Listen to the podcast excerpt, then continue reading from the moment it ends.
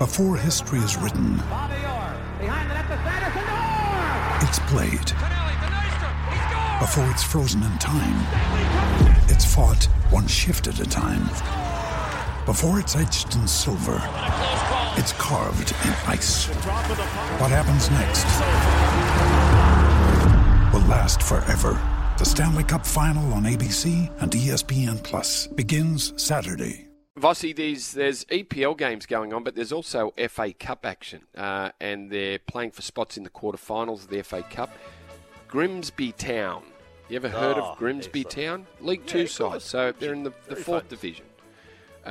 They were leading Southampton, and Southampton are a Premier League side, 2-0. Southampton have just scored to make it 2-1, but we're about 70 minutes into the game, so boy, it'd be good if Grimsby Town could get up. On the bus. The fairy tale of the FA Cup. The FA Cup's, it's great. Oh, I love the FA Cup. Michelle Bishop is standing by. Make your own rules at any time fitness. She's already at Combank Stadium. That's how excited she is about tonight's NRL Premiership opener. Michelle, good morning again. Good morning. I actually just told Mark Beretta I'd start doing cartwheels, but we had to keep it classy because I'm in a dress. That won't be happening. But I have run into a few fans who are here nice and early. I'm thinking, my goodness, it's 13 hours before kickoff. But it has been about 151 days since we've seen the real action. And as you say, it is tonight, Combank Stadium, Melbourne up against Parramatta.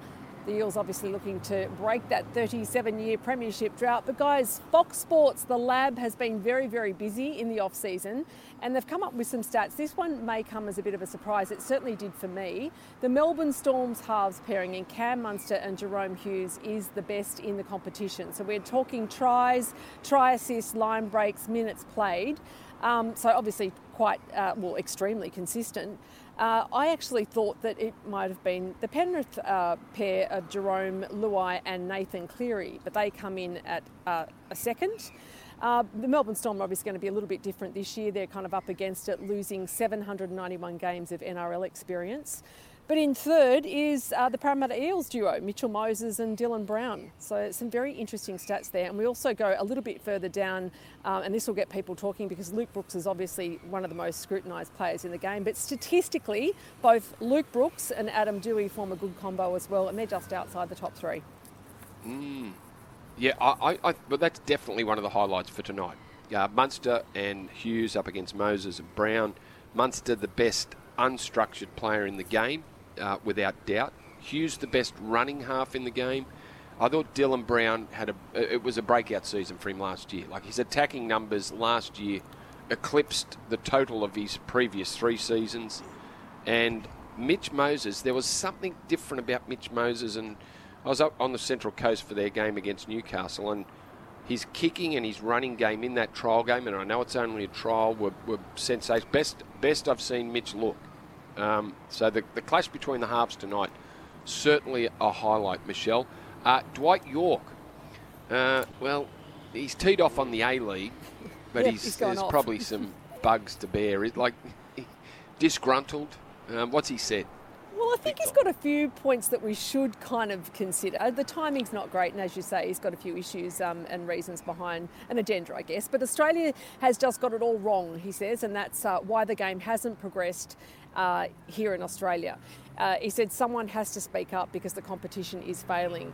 He believes there's so much talent in Australia, but it's been killed by the system. This is even before officials, and I'm quoting him, alienated fans by awarding the next three grand finals to destinations New South Wales. He said the rapid decline in numbers and woeful TV ratings have been enough proof to say, hey, you're getting it wrong. So here's how we compare from around the rest of the world in the competitions and the way they're run. So nearly every competition has promotion and relegation. We don't here in Australia. Everyone plays the game in the winter. We don't. We play it in the summer. He says you've got a salary cap and a safe haven where owners of the 12 teams all come to agreement. He says the Aussie model has to be overhauled. It's crying out for change. And in terms of us playing the sport here in summer as opposed to winter, he says it's a simple one.